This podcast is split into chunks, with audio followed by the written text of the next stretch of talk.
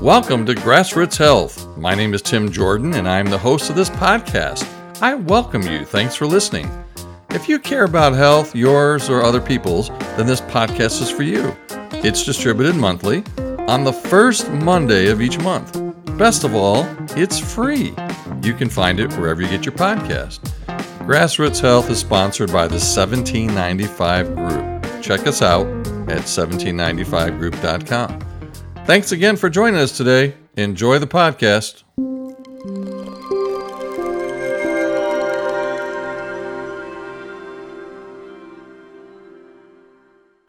This is our first episode of Grassroots Health, and I'm so happy to bring this to you. Since I'm the founder and director of the 1795 group, the team thought it would be wise for you to learn more about me. Therefore, I asked my friend, Vickie Dugat, if she would interview me. So she interviewed me about my background and what I've seen in the field of health over the years. Let's listen in.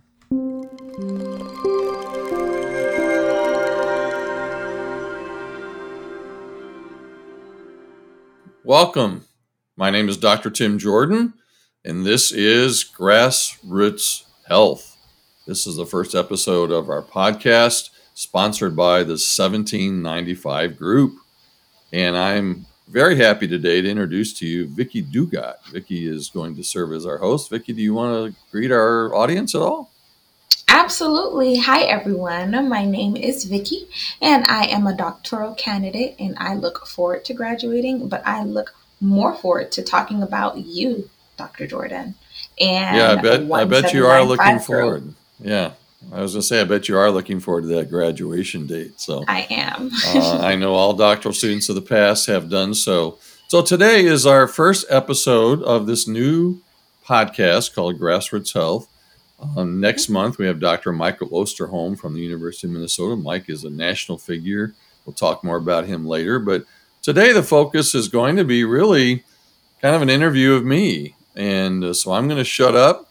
I'm going to let our host take over and uh, let's go. All right. Thank you, Dr. Jordan. So we'll start off with you telling us about yourself. Can you tell us about your background, your family, and why you got into health education and public health? Well, I'm, I'm a graduate of Bowling Green State University. I won't tell you what year uh, because that makes me feel very, very old. I'm a graduate of the College of Education. I have a degree in K through 12 comprehensive school health. And okay. so my dream was to be a classroom teacher to teach health in a K through 12 school my, my entire career. That was my dream. So I worked in K through 12 schools um, for eight years. My first eight years of my career became an assistant principal, was a varsity basketball coach of the boys team. Um, those were good years. I learned a lot. But my principal, Doran Snyder, was resigning. And he approached me and said, I'd like you to be principal. I, and I saw how Mr. Snyder spent most of his day. I did not want to be the policeman of the school. Mm-hmm. I just, that was not me. And so I also resigned and became oh. a master's student at U Toledo, came to U Toledo, became a master's student, got my MED, um, mm-hmm. then continued, got my PhD, and then I didn't know what to do. And I was at a graduation party with one of my friends actually from the doctoral program at UT, Vickie, the same mm-hmm. program that you're in.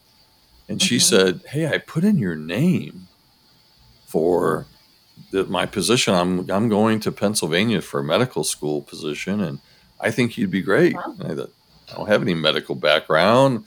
I never mm-hmm. trained physicians. And so one thing led to another, and there I was. I, I took the associate director of graduate medical education position for Mercy Mercy Health System, Northern Region wow. here in Toledo. Um, did that for seven or eight years, and then UT kept calling, and uh, Dr. Susan Telljohann she kept calling every few years, and mm-hmm. they had a position open. Uh, one of my mentors, Dr. Jerry Fulton, and Taught Death and Dying, mm-hmm. he retired in '99, 2000, and I kind of knew his position was open, and it was intriguing to me and so here I am. I'm at U Toledo since 2001. Um, you also awesome. want to know about my family. Yeah, let me tell yes. you about my family. Uh, my family is, um, well, I grew up in Rossford, Ohio. So Rossford's a suburb of Toledo. I had two great parents, excellent teachers at Rossford.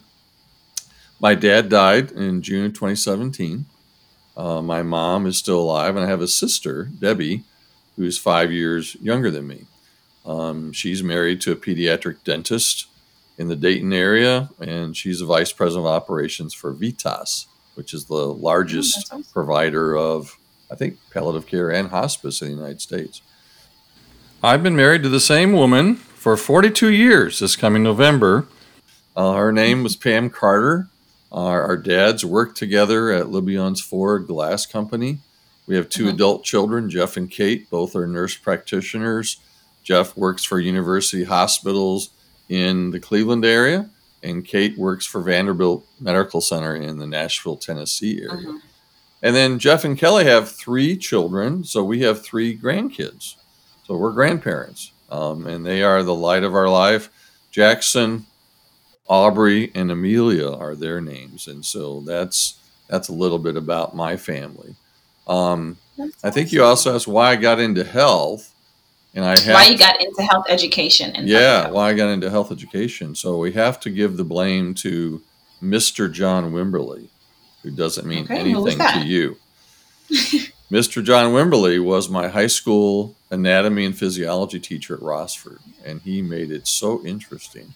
It was fascinating to me to see how the human body was put together. I just like mm-hmm. couldn't get enough of it. And I knew then I wanted to do something in the health field. I didn't know what. Um, then at Bowling Green State, once I got there, uh, I had great, great professors. Dr. Jim McKenzie, whose mm-hmm. textbook. I still use in my methods and materials class, Dr. Clay Williams, John White. Um, they just confirmed that choice that I was in the mm-hmm. right field because they were so, so good. Mickey Cochran, I remember Mickey teaching first aid and just those people really confirmed it. And then um, I got into UT after teaching, and I had greater mentors. Dr. James mm-hmm. Price was my doctoral mentor. Susan Telljohann was my master's degree mentor. Um, I, I, just I'm I've been very blessed with mentors. Funny mm-hmm. aside, Vickie, I'll tell you, um, Dr. Telljohann and I were at Bowling Green State University at the same time as undergraduates. Wow but we can't remember ever meeting each other. We're exactly the same age. She grew up in Kenton, Ohio, near where my dad grew up, and we were we kind of reminisced and said, "You were at Bowling Green? I was at Bowling Green. Yeah, I was at Bowling Green. You played basketball." Uh, she played on the women's basketball team. I never remember meeting her, but we were there the same year, so that's kind of funny. So anyway, that's that's enough about me. Okay. So I know you started off talking about your career as a sixth grade teacher, and I'm not going to say the year because I don't want to give away your age. That's okay. and that is a 41 year career as a professional health educator, Dr. Jordan. What has changed the most in those 41 years in the field of health education and public health? Mm, that's a great question. What's changed the most? In 41 years. Well, I think I think a, a couple things have changed. Um, number one, the rich have gotten richer, and the poor have gotten poorer. Um, I, okay. I see a smaller percentage of U.S. society controlling wealth and power, and most of us, the 90% of us below them, have gotten have become worse off. Um, and the statistics bear me out on that as we look at income.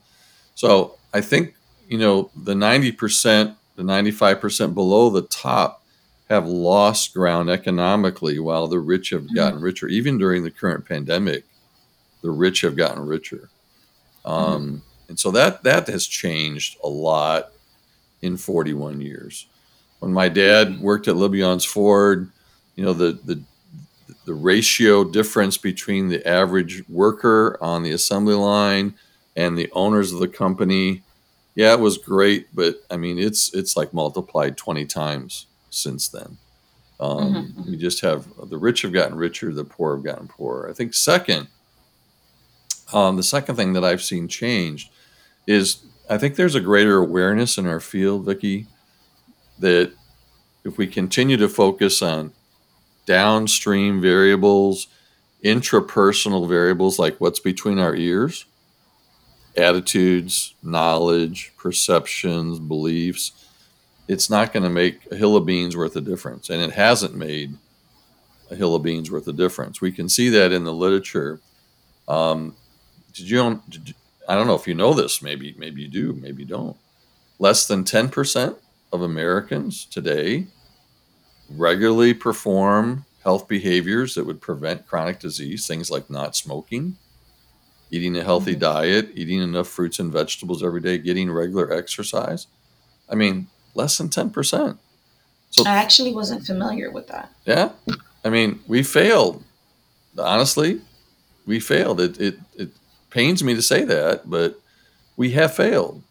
And think of all the years of grant funded programs. I mean, 50, 60 years of millions, multiple millions of taxpayer dollars that have been spent on health behavior change programs. And they, mm-hmm. they haven't worked. Less than 10% of Americans. So that, I, I think there, there's a growing awareness that something needs to change in public health. Mm-hmm. I think there's also a growing awareness in our field that I see is like once grant money dries up, what happens? Well, we know what happens, right? People. The program stops. Yeah, the program stops. People go away. Those who plan the program go away. There's no more money. The workers of the program go away. There's no more money. The program ends. And what, what I'm seeing is, especially with people of color and people who have lived in generational poverty, they are more skeptical when you leave because they absolutely yeah they feel like they've been used again like you came into my you mm-hmm. came riding into my community on your white stallion say you want to play by my game? You want some money? Come on. You got to play my way. And i think there's a growing awareness in our field that that doesn't work.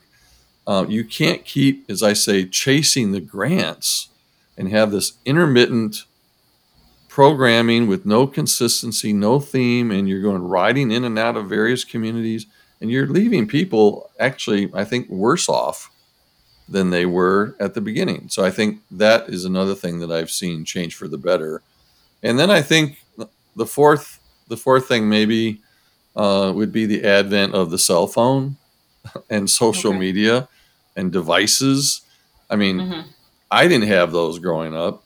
My parents were always saying, "Just go outside, just go outside and play." Mm-hmm. So we went outside and play. I rode my bike. I I played baseball, played basketball, played football, whatever. Um, and now kids are, I mean, the most absolutely. Yeah. It's attached. It's it's yeah. it's, it's, a, it's, an additional hand. Yeah. What they work out the most are those thumb muscles doing this. You know, uh-huh. my I hear it. My own grandkids, my my son and daughter-in-law, constantly, you know, telling the kids get off the devices, get off the devices. So I think uh-huh. the cell phone. I, I'm old enough to remember pre-cell phone days I never had a cell phone. I was the last of my family to have a cell phone. I have one now and I love it. and I read constantly from it. Uh, I read probably two hours a night from the internet. I read health blogs. I, I read everything on, the, on my phone. Um, I have to true confessions. I do love my phone, but you know, I remember those days. And so I think that's really changed things. We, we not only are in the middle of a, a viral pandemic now, but we have an infodemic. Mm-hmm. I don't know if you're familiar with that term. Okay. Infodemic mm-hmm. means we have all this information 24 7, cable news, internet, social media, always all this information. And much of it is simply not valid and reliable. Mm-hmm. Uh, and people aren't taught to differentiate between what is and what isn't. And so they think that when someone says, who wears a white coat and has a stethoscope and looks official and says, yeah, mask wearing face covering causes you to pass out or you're breathing your own carbon dioxide. But oh yeah, that they believe it, right? Because they don't know how to determine what's valid and reliable and what's not. So I think those are the things that have changed the most. Yeah, and it's the fact that we're constantly connected, Dr. Jordan. Yeah. We're constantly connected to different sources. So I wouldn't say it's hard for us to not know what to believe. It's the access that some of those without qualifications yeah. have and just say, you know what? This I want to look like a doctor today and just give you what I think. Yeah, no, you're right. I think being constantly connected, uh, I, I think of students I have in the undergraduate program they send me emails and texts at two in the morning. Like I'm sitting there on my phone, right? They think we're constantly Mhm. connected, and so uh, uh, Mhm. I'm not. But you're exactly right. All right. So then, are some of those changes the reasons why you decided to start the one um, seven nine five group? Not really. Um, you know, you would think that I did, but I didn't. Um, Mhm. I, I started the consulting world, the consulting work in my master's thesis. My master's thesis was a program evaluation of a program for from Toledo Hospital. Um, that Okay. was my master's thesis, and that was recommended to me by Dr. Telljohann. She knew that I'd been taking a lot of classes in program evaluation.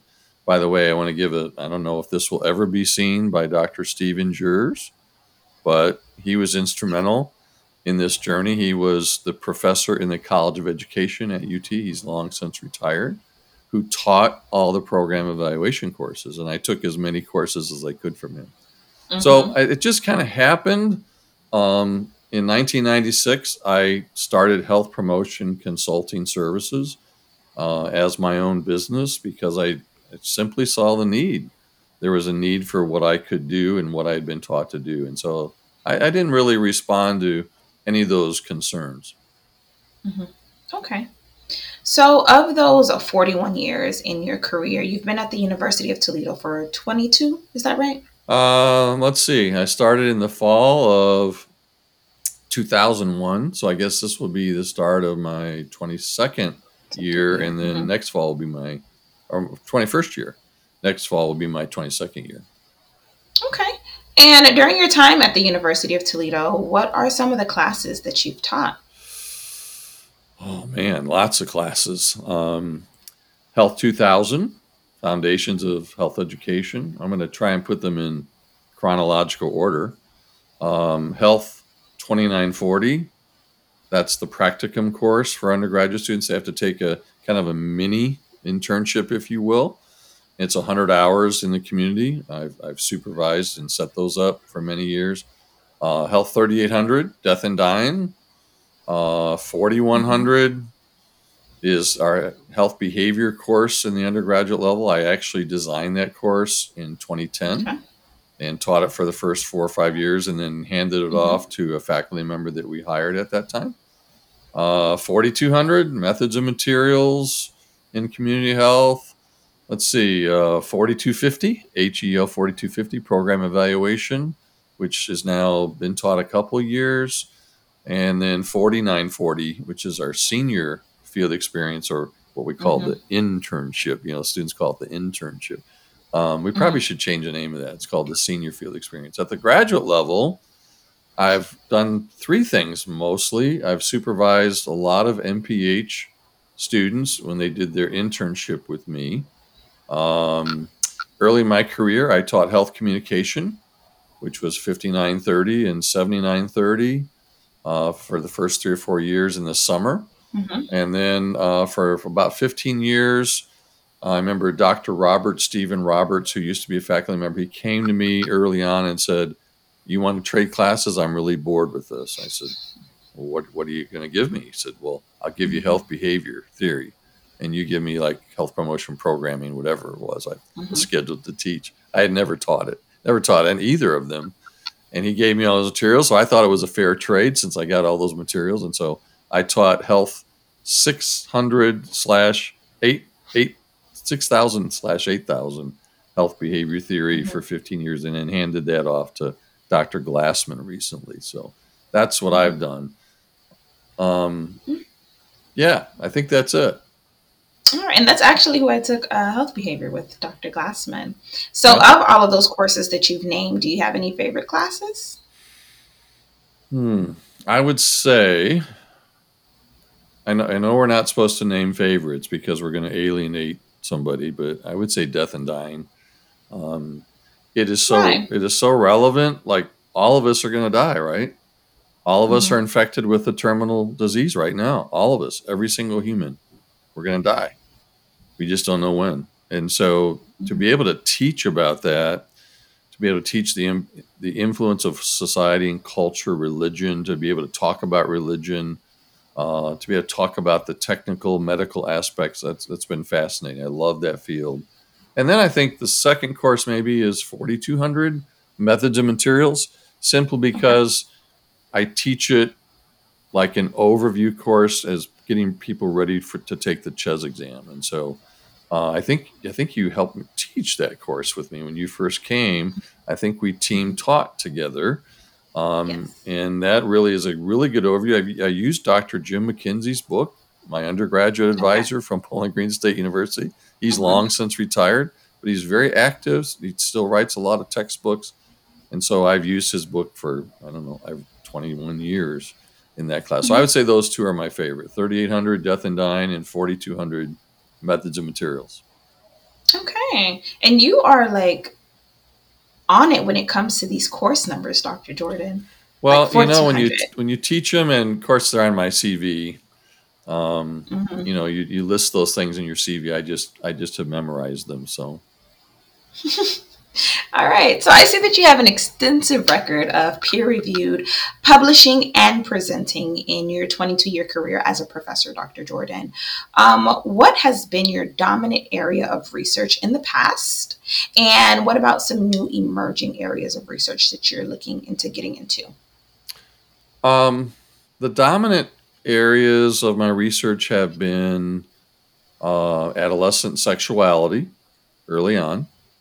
Um, and it's interesting, you know, when, when you're at, and I, and I teach this to my doctoral students who take the class professional issues with me. When you're at a university like UT, which has roughly 20,000 students, and it aspires to be a top research university, it's in the Mid American Conference. Um, we take anybody, right? We, we take anybody who's who wants to come. It's not selective at all you have to be a good teacher and a good researcher, good at community service. You have to be good at everything. You have to be good, really good at everything. So, what what you find, what I find anyway, is my research has been driven by my doctoral students. Honestly, um, I could have just kept researching adolescent sexuality, and that would have been it. Had I been at the University of Michigan, that's what I would have done. I would have been very narrow, very narrowly focused on one or two areas. When you're at a UT and you have to be good at everything, you can't focus, in my opinion, on one or two things. So, adolescent mm-hmm. sexuality was early on. Tobacco use prevention and cessation has mm-hmm. been a constant theme of mine throughout the years. Uh, cancer survivorship, uh, reducing racial and ethnic health disparities has been a big part of my career. Uh, mm-hmm. Health behavior change using theories and end of life issues. Uh, those have been my dominant areas. Emerging issues, um, I guess we're never too old to learn new things. I'm, I'm approaching mm-hmm. retirement in, in, 20 months. Uh, but emerging issues have been COVID 19. Um, I think this year I may have the most publications in my entire career. I think five or six um, for a professor who's retiring is like unheard of. We're supposed to relax and not do anything, but I find that the pandemic needs to be studied, needs to be written about, needs to be talked about. And so I've had to learn a lot about infectious disease, and, and that's carried over into research. And another another emerging area for me is the economic part of the social determinants of health. I think I don't think that gets enough uh, credit in public health of the economics of joblessness or having a full time job or having a part time job or having to work two or three part time jobs. I don't think, I think that inf- influences things like neighborhood, where we live, whether mm-hmm. we can afford health care. Um, so that those are two areas that are kind of emerging for me. Okay, that's awesome. So, how do you see the people and the services of 1795 Group helping to address some of these major problem areas in the United States, such as obesity, diabetes, COVID 19? Um, I think the answer to that question might be in the team that I've assembled. Um, I've intentionally sought out certain people with expertise in certain areas. Uh, for instance, Dwayne Heron. Dwayne was one of my first students at UT when I came here in 2021. Um, he, he's like my adopted son. Uh, I just I love Dwayne, but he's now the director of maternal and child health at the local health department, Toledo Lucas County Health Department. His expertise is not only in maternal and child health, but it's in grant writing. He's a terrific grant writer. He's done for the whole state of Wisconsin. He was doing HIV education. Um, and so he has different expertise. Let's take Dr. Amy Watring. Dr. Watring was came up through our undergraduate program, came from MPH degree at UT, doctoral program. I chaired her dissertation. Um, you know, every single person that I've picked has been intentional. My own sister, Debbie Jordan Jackson. Mm-hmm. Um, why is she on the team? Well, she has great expertise and skills and connections in end of life. Uh, and so I think we can address many of these issues that you talked about. And I think you mentioned obesity, diabetes, yes. COVID 19, chronic disease. Mm-hmm. Uh, we can address, and you did, you did mention end of life issues. I don't know if you know or not, but you know, physicians, healthcare providers aren't really well trained. Even nurses aren't well trained in end of life issues. Um, and so we hope to reverse that by the people that I have brought on the team. That that's I think my best answer. That's a big task, Dr. Jordan. It is a big task, um, but I think you know, we're going to address kind of what comes to us, as always. Mm-hmm. I mean, I've never had a website, never had a brochure, never had a business card, never had anything. Didn't need it because people would call and say, "Hey, I hear you're a good program evaluator, or I hear you're a good grant writer." Mm-hmm would you help me?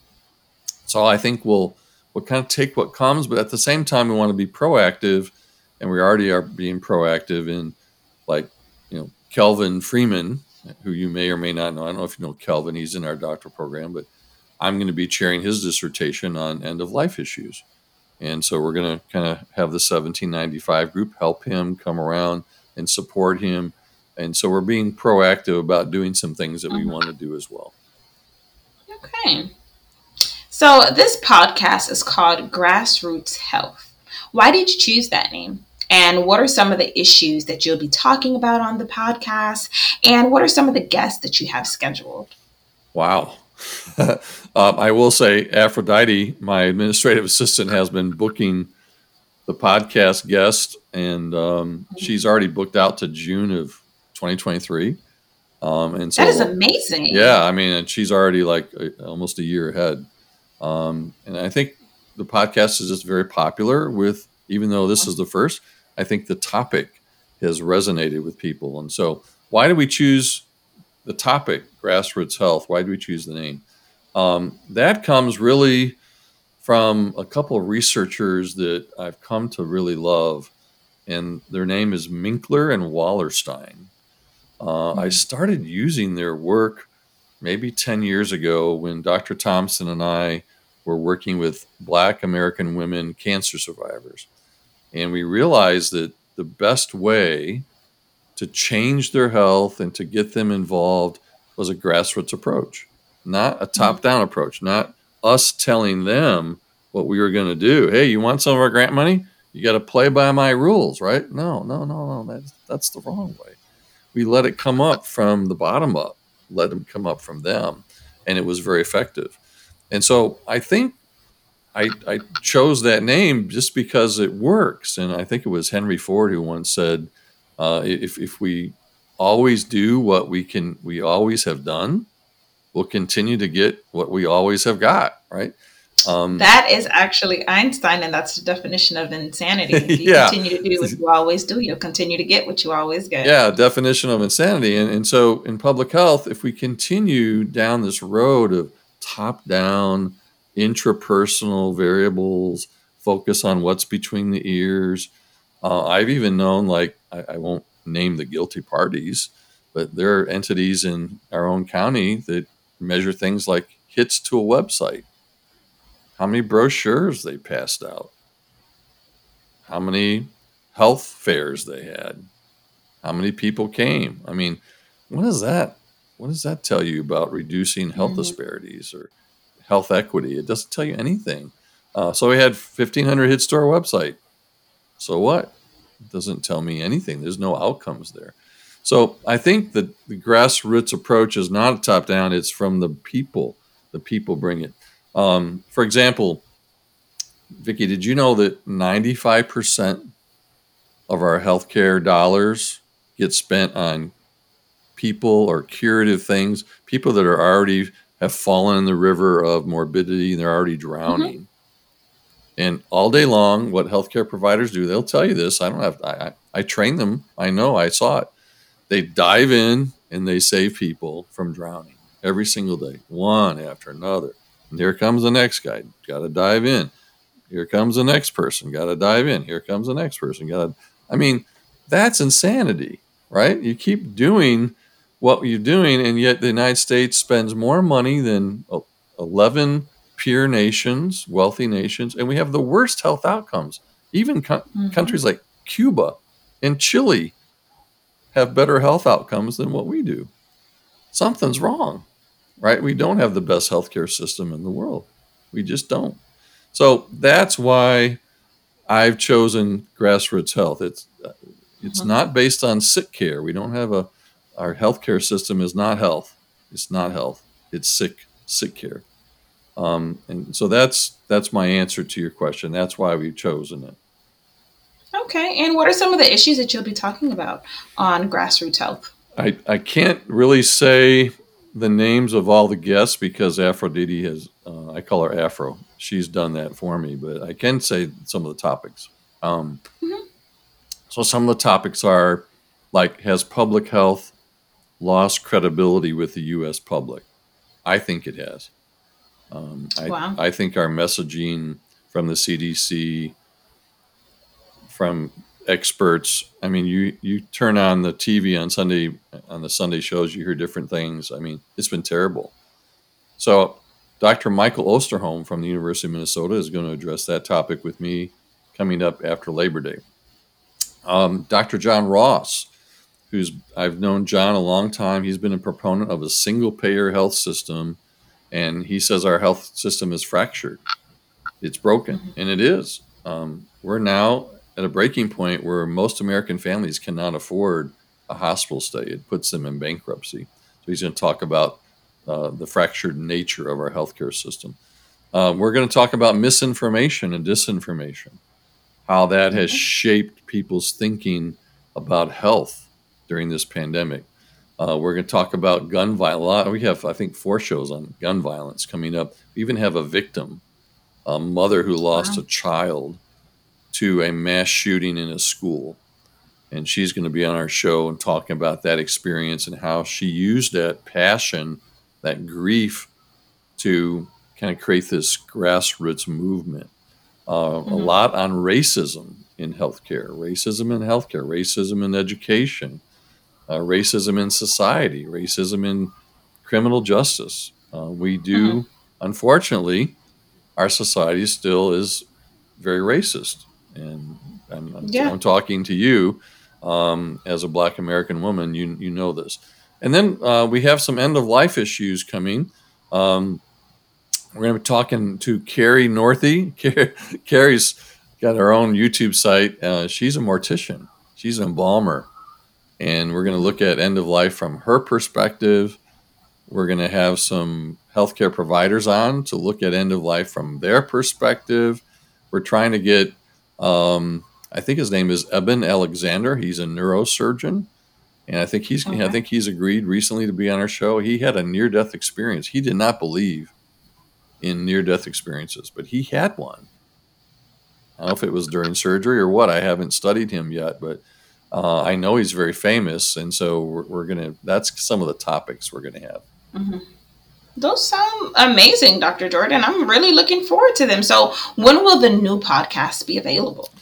Well, this is episode number one, and uh, it'll be available next month. We're actually recording it here at the end of July. So, this will be in August. Um, and then uh, we'll launch Dr. Michael Osterholm in his episode after Labor Day, because you know I think okay. the first Monday of September is maybe the Labor Day, and so he'll he'll be he's a national figure. He's on all the talk shows. He is on CNN. He's on ABC News. He's really, really smart. And he's predicted this pandemic in 2017, actually 14 years ago. If you go back, he's on Oprah.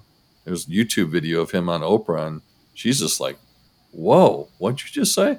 He's like predicting everything that has happened with supply chain demands and everything. Uh, he's very smart. He's been a public health epidemiologist for 45 years. Um, so it'll be out once a month. Uh, we that's as frequent as we can do it right now. Um, probably after I retire, we'll probably do it twice a month or even weekly. But um, that's that's the plan. All right. So before we head out, is there anything else you would like to share with the listening audience?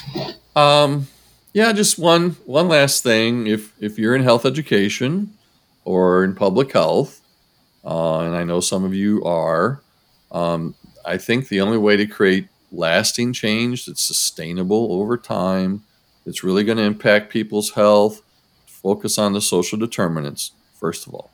Don't do what's between the ears. And you have to understand most of our theories that we study in class, doctoral class as well, come from what field? Well, they come from psychology. And psychology is an intrapersonal field. It's what's in my brain.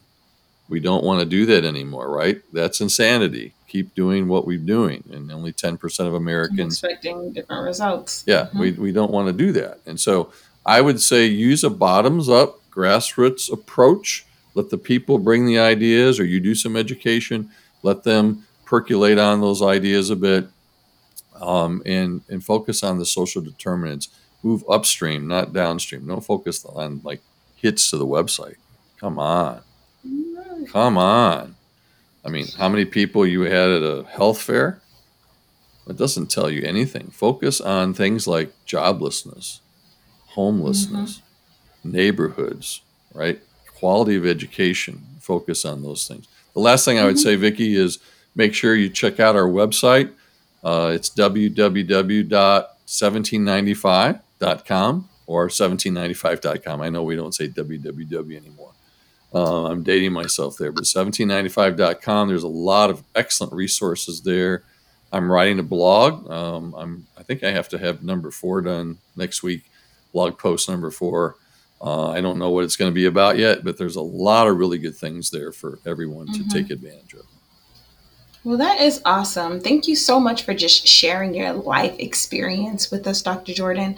I am so looking forward to see all of the amazing guest speakers that Grassroots Health is going to have. So if you are not subscribed or if you are not checked in or logged in with the 19 with the 1795 group online, please go do so now. And I will say, Vickie, we're we're going to have the podcast available wherever you get your podcast. It's going to be on Apple. Oh, perfect. Podcast. Okay, so it's on all streaming devices, Spotify, yeah. those yeah, things. Spotify, okay, it'll awesome. be everywhere. Uh, anywhere you can, anywhere you get your podcast, it'll be it'll be available. Mm-hmm. So, thanks so much for interviewing me. That was fun. My pleasure. All right, we'll see you guys next time with Dr. Michael Osterholm right after Labor Day in September. Everyone, take care.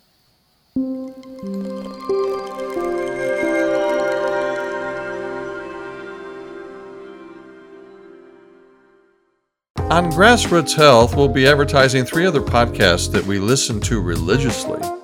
Number one, the Osterholm Update with Dr. Mike Osterholm from the University of Minnesota. Number two, In the Bubble with Andy Slavitt. And number three, MedCram with Roger Seheult, MD. By the way, the best place to find MedCram is on YouTube. These three podcasts are simply outstanding. They've helped to keep me, my family, and my team alive and well during this blasted pandemic. Plus, I've learned so much from each of them. They're also very different. I'll tell you more about them next time. Next time will be in early October. That episode will be focused on our broken healthcare system. Is it really healthcare or is it sick care? My special guest will be Dr. Jonathan Ross, a longtime internist who has a lot to say about what he's seen over the years. You won't want to miss that episode. Make sure to subscribe to Grassroots Health. Tell your friends and family about us. We'll see you.